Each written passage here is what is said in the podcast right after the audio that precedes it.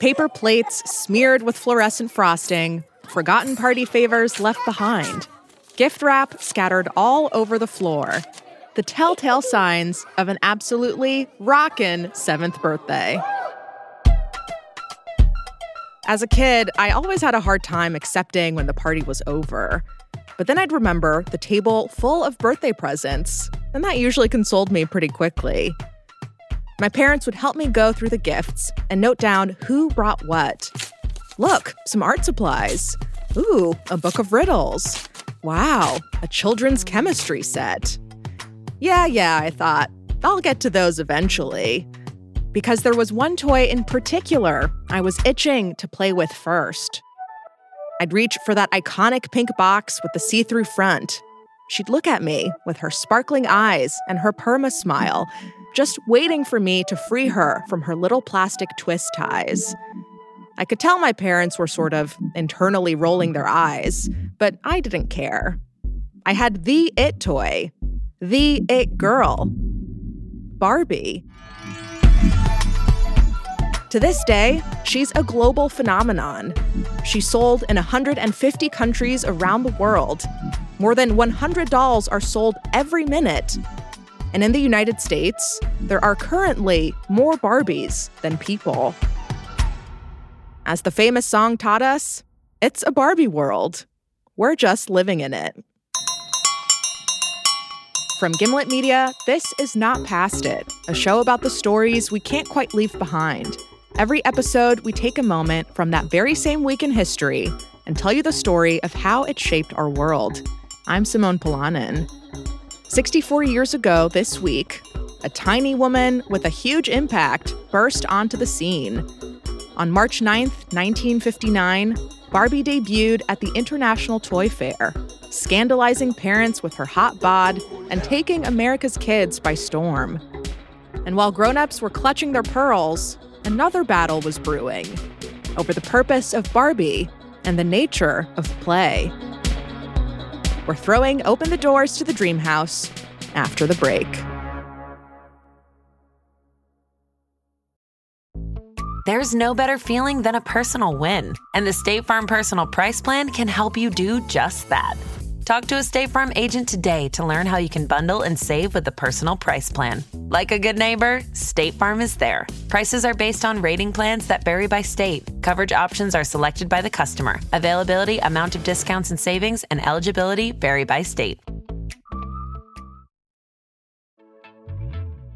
This episode is brought to you by Rockstar Energy Drink. Be honest, are you procrastinating by listening to this podcast? It's okay. You just need Rockstar Focus. Choose from three delicious flavors, each crafted with ingredients for an ideal energy and mental boost, like Lion's Mane, 200 milligrams of caffeine and zero sugar. Visit rockstarenergy.com to learn more. At least 75 milligrams of caffeine has been shown to help improve attention.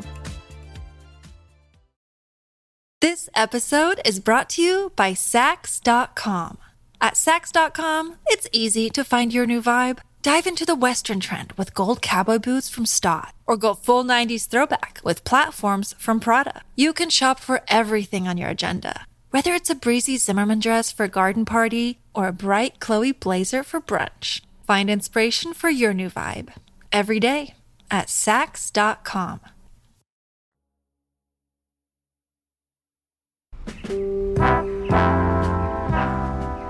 It's another sunny day in Los Angeles, 1959. In the swanky neighborhood of Beverlywood, a line of men cross their lawns to Thunderbirds and Coupe de Villes to head to work. As they pull out of their driveways, a woman, with her hair in a bouffant and shoulders in a blazer, slides into a Thunderbird of her own. This one, though, is bright pink. I was in a sea of men. There were no others like me. I loved my children, but I wasn't suited to taking care of a home.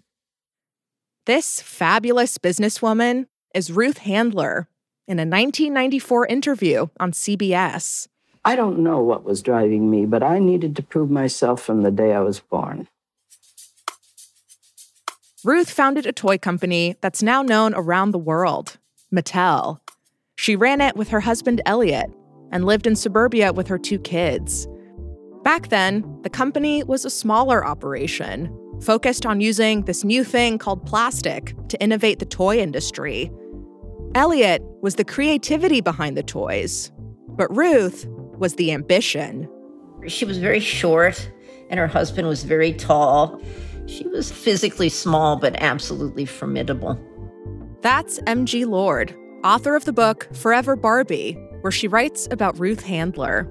She also, I think, probably had used more vulgar words in conversation than your average housewife in the 1950s. By the early 1950s, Ruth was on a hot streak. Mattel was making Jack in the Boxes and toy guitars and competing with Legos and Lincoln Logs, the other trending toys of the day. But Ruth was always on the lookout for the next big thing. She had a revelation one afternoon when she noticed her 10 year old daughter, Barbara, playing with paper dolls. These dolls were flat illustrations of women that you could cut out of magazines, complete with interchangeable outfits and accessories. Ruth saw Barbara's obsession with paper dolls, and she took notice. Barbara had actual three dimensional dolls to play with, lots of them, but all those dolls were alike in one key way. Of course, like all little babies, Betsy Wetsy wets and needs to be changed. Ask your mommy to get you Betsy Wetsy, and then you can be a mommy too. It kind of had to do with the whole social purpose of dolls, at least in the 20th century. They were about teaching women how to nurture babies, so they were all baby dolls. Baby dolls like Betsy Wetsy and Chatty Cathy required care. And if you didn't feel like caring for a fake baby, there were a few alternatives. Glamour dolls were marketed to little girls to teach them how to wear makeup, with names like Sissy and Little Miss Revlon. They came with beauty products and wore clothes fit for a garden party. But with their cherubic little faces, they still looked more like babies than women. Paper dolls, on the other hand, had curves and model esque features. They let kids experiment with adult fashion on adult bodies. And children like Ruth's daughter loved them. Barbara was interested in playing with paper dolls and dressing them and you know the different kind of play not nurturing a baby doll but imagining your adult life by having this figure that you could play out scenarios with but paper dolls were flimsy they'd rip easily and making two sheets of paper talk to each other just wasn't that satisfying for barbara and her friends which gave ruth an idea Ruth thought, why can't you do a three dimensional doll, which means a doll with breasts and an adult figure? For Ruth, the breasts were kind of the point. She said so herself in that same CBS interview. The whole idea was that a little girl could dream dreams of growing up, and every grown up that she uh, saw had breasts. Ruth kept turning this idea over in her head. But it wasn't until a few years later that she discovered the doll that would become her muse. In the summer of 1956, the handlers were on vacation in Europe. It was the family's last day in Switzerland. Ruth and Barbara were out shopping in Lucerne when Ruth spotted six nearly identical dolls sitting in a shop window. The dolls weren't babies, they were beautiful plastic women. Ruth was transfixed what she had discovered was the Lilli doll. Lilli was almost exactly what she pictured when she imagined an adult doll for Mattel, just a little more sultry. Oh, I'm going to use the terminology from the 21st century. Lilli is ostensibly a sex worker, taking money from jowly fat cats for sexual favors. The Lilli doll was not meant for children. She was often sold in tobacco shops as a gag gift for men. They display her at bachelor parties or tie her to their car's rearview mirrors. But German children, just like those in America, were starved for dolls that looked like grown ups. So Lilli ended up as a plaything for both men and kids across Europe. Lilli's outfits were skimpy and fun. little swimsuits and super tight sweaters. But the most striking thing was her body. She was the physical embodiment of the phrase va va voom. It sounds plotting to say, ahem, she had very large breasts, but she, my God. Anyway. Sure, Lilli looked a little more come hither than Ruth had in mind. But boy, could she wear an outfit. And that was enough for Ruth. She bought one doll for Barbara and two for herself. When Ruth returned to the States, she brought Lilli to work. Mattel's head of design was heading to Japan to see about manufacturing another toy.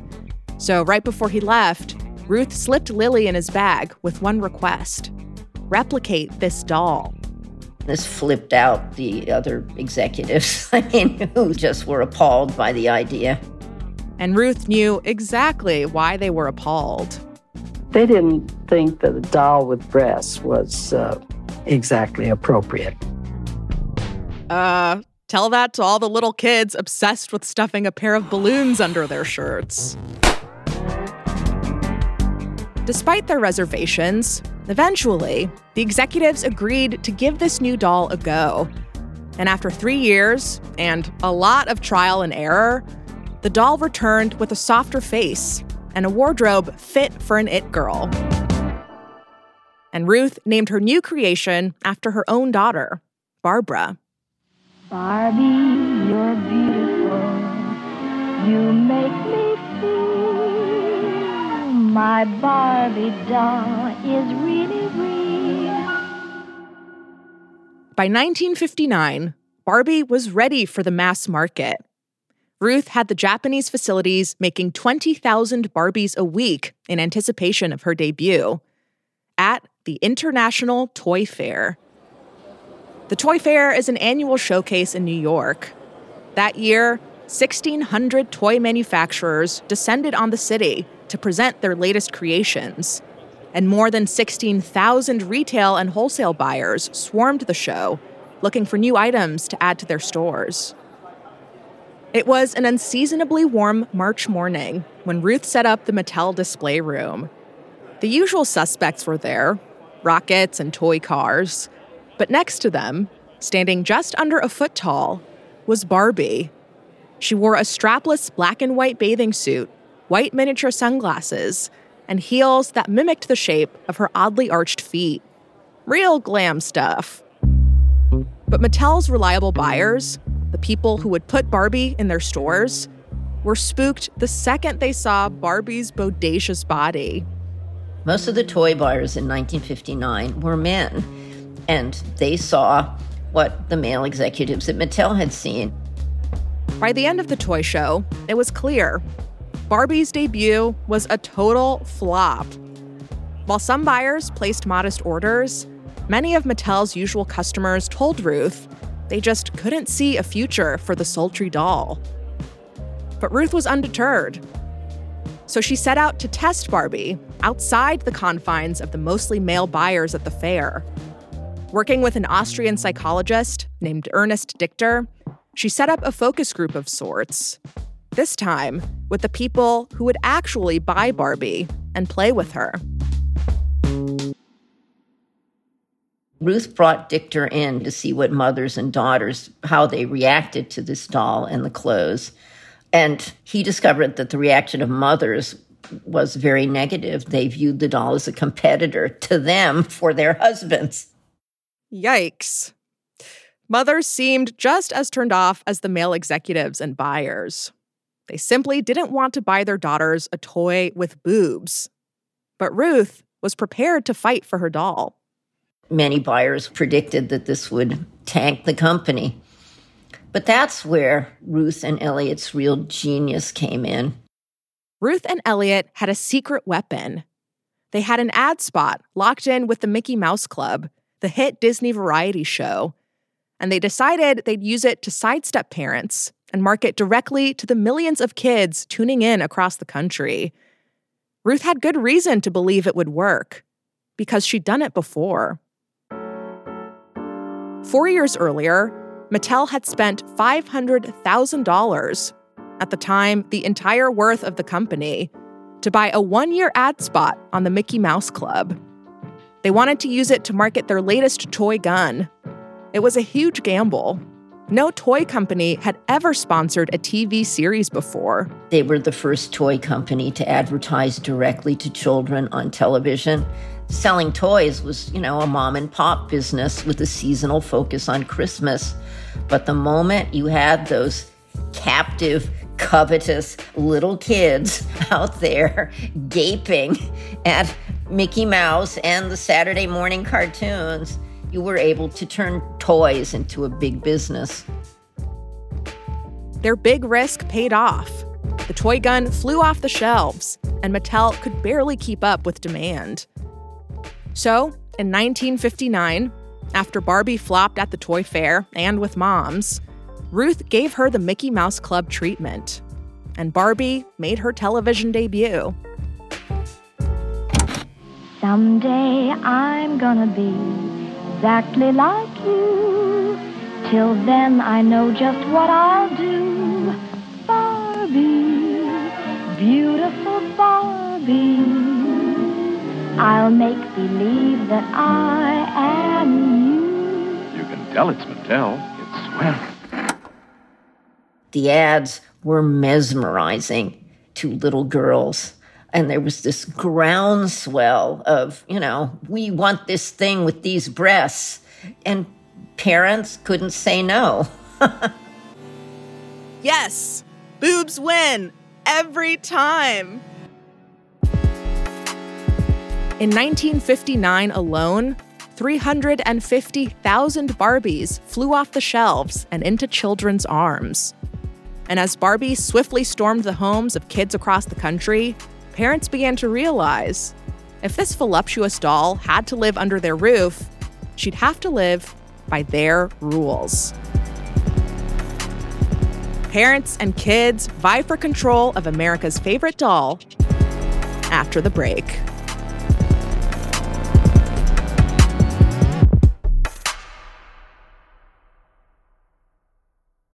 This episode is brought to you by Saks.com.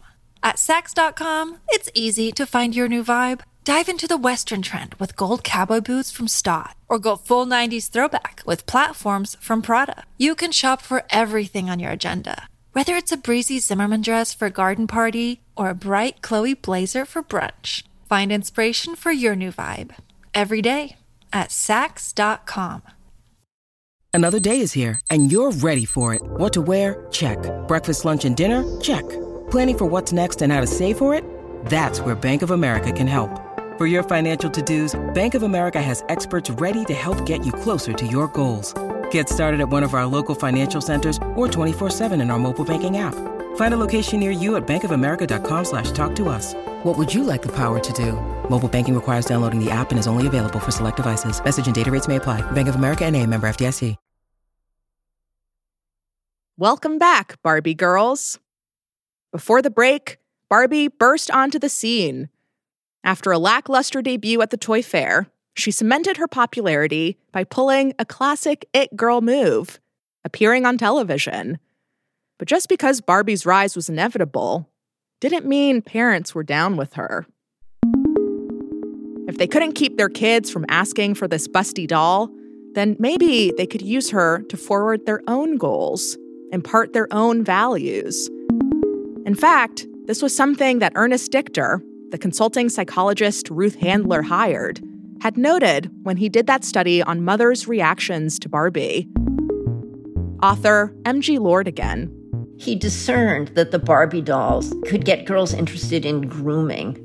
And mothers were kind of won over by this. Like, maybe, uh, now I don't like this thing, but maybe this thing can help them accept conventions of femininity that might be useful to them in the future. From the outset, parents saw Barbie not as a toy, but as a tool. She embodied the femininity that some mothers wanted their daughters to strive for. Femininity that could help them hit other womanly aspirations, namely, house, husband, babies, a stable life. And so began the reluctant partnership between Barbie and the grown ups who bought her. Mattel, in turn, had to keep up. It was in their interest to keep parents happy and buying Barbies. As a result, you can look at Barbie through the ages and really see Barbie's look and lifestyle change and adapt to match the standards and expectations of modern womanhood. Barbie both shaped and reflected the marketplace. Barbie's multiple identities were a response to what consumers wanted, which in her early years was a much more domestic and housebound Barbie with a male consort or a husband. Enter Ken. I'm Ken. Barbie, have we ever met? Uh-uh. Mattel had to deal with avalanches of consumer mail saying she needs an accessory. I mean, essentially, he's an accessory. Ken moved into the dream house, and Barbie, modern woman that she was, lived out every career, pastime, and fantasy you could imagine. Camping out's fun. With this Barbie going camping set, you can make up great adventures. Like she was outdoorsy and athletic. Here's gold medal Barbie on Barbie's Olympic ski village you put together. She could do it all. Someday, maybe you will be an airline stewardess like Barbie.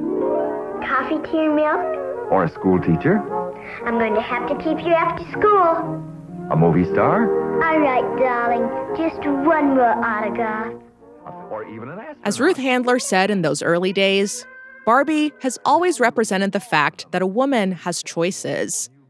And parents, with Mattel's help, made sure that Barbie's choices were the right ones. Though, of course, Barbie's influence wasn't all positive. I'm sure you've heard that that body of hers wasn't just banging, it was anatomically impossible. Her real life measurements would be 39, 18, 33, leaving no room for stuff like, I don't know, internal organs. If she's meant to be aspirational, she was setting up her fans for some whacked out expectations about their appearance. Insane body aside, Barbie was, is, and continues to be adored. She's cruised through the decades without ever falling off the cultural A list. But that's not just because of the way parents shaped her into a perfect plastic role model. Kids had their own, entirely different relationship with Barbie.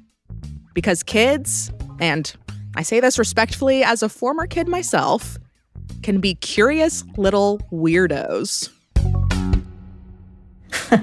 the assumption by Mattel that children would play with the play sets the way they were supposed to was a very false assumption, I think, from the get go. While plenty of kids played out the lives prescribed on the cardboard box, others got real freaky with it. What most kids did with the doll, I mean, it was very, very transgressive play, you know, acting out sex things or Barbie mutilation. It was a way for a girl to say, I don't want to be constrained in this way. If you grew up with Barbie, maybe you participated in what MG calls unauthorized doll play. So many of my friends gave their Barbies haircuts, sticking them with choppy bangs that tragically would never grow back. Or I had this one friend who just loved to pop those little heads off, truly like they were pen caps. As for me, my dolls may not have had genitalia, but let me tell you, they were boning. And that's because the purpose of play runs way deeper than showing kids how to wear a skirt or how to pick a career. Doll play is really important because it allows kids to learn about roles in society. That's Dr. Amanda Koontz, a sociologist and professor at the University of Central Florida. A doll is a vehicle. So you get to try on new identities. You get to learn empathy and almost forms of creativity because dolls leave things really open. Or, as the seminal band Aqua so eloquently put it, imagination, life is your creation. Even as parents were vying for control of the toy, kids were using Barbie for their own purposes. namely, to act out all sorts of juicy grown up scenarios, being a partner or a friend or a menace to society. There's both the intrigue and also the knowledge that you are supposed to be that one day. So it allows you into those spaces that otherwise you're not allowed in. This was definitely my experience growing up with Barbie. Sure, I loved the outfits, but the real allure was all the great drama I could play out. Heartbreaking infidelity, no holds barred fights. The girls were often in conflict. But I loved my twisted little Melrose place. I worked out a lot of stuff with those dolls. I learned social skills, how to verbalize my feelings, and how to cut hair. I'm not saying I should have been living the same life as my Barbies, but I sure loved living through them. Kids, for the most part, aren't using Barbie as a role model. They're using Barbie as a lens to understand their surroundings, namely, what their parents and the adults in their lives are showing them. MG Lord again. Femininity is the toxin and Barbie is the scapegoat. The little plastic object is just not that powerful. You, a parent, loom a lot larger in a child's life than this 11 and a half inch object. In short, the effects of Barbie are no one's fault and everyone's fault. She's only plastic, but she held up a mirror to show parents what they and the rest of society were already teaching their kids.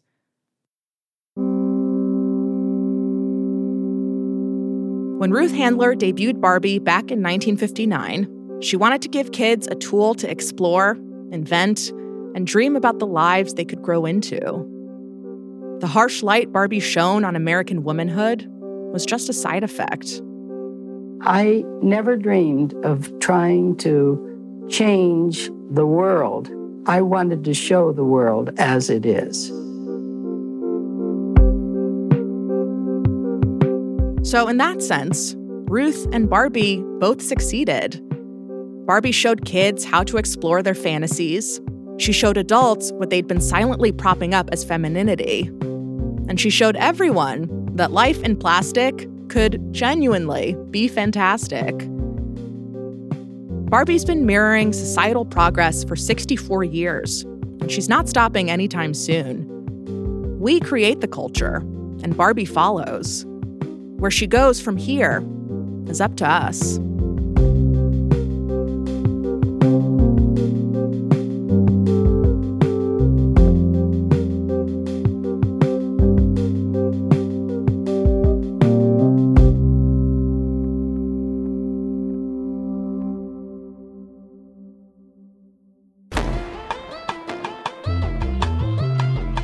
Past It is a Spotify original produced by Gimlet and ZSP Media.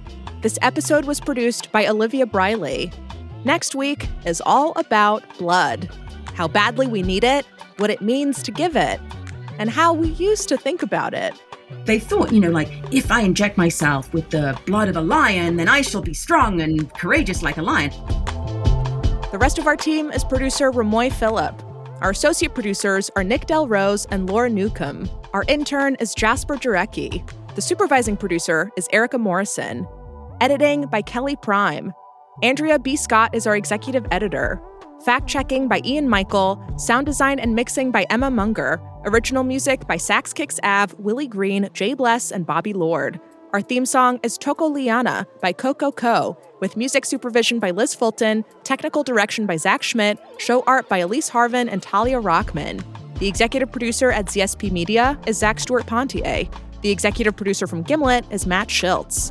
Special thanks to Benjamin Mardell and Devin Tucker at Mattel, and to Lydia Polgreen, Abby Ruzika, Dan Behar, Jen Hahn, Emily Wiedemann, and Liz Stiles. Follow Not Past It now to listen for free, exclusively on Spotify.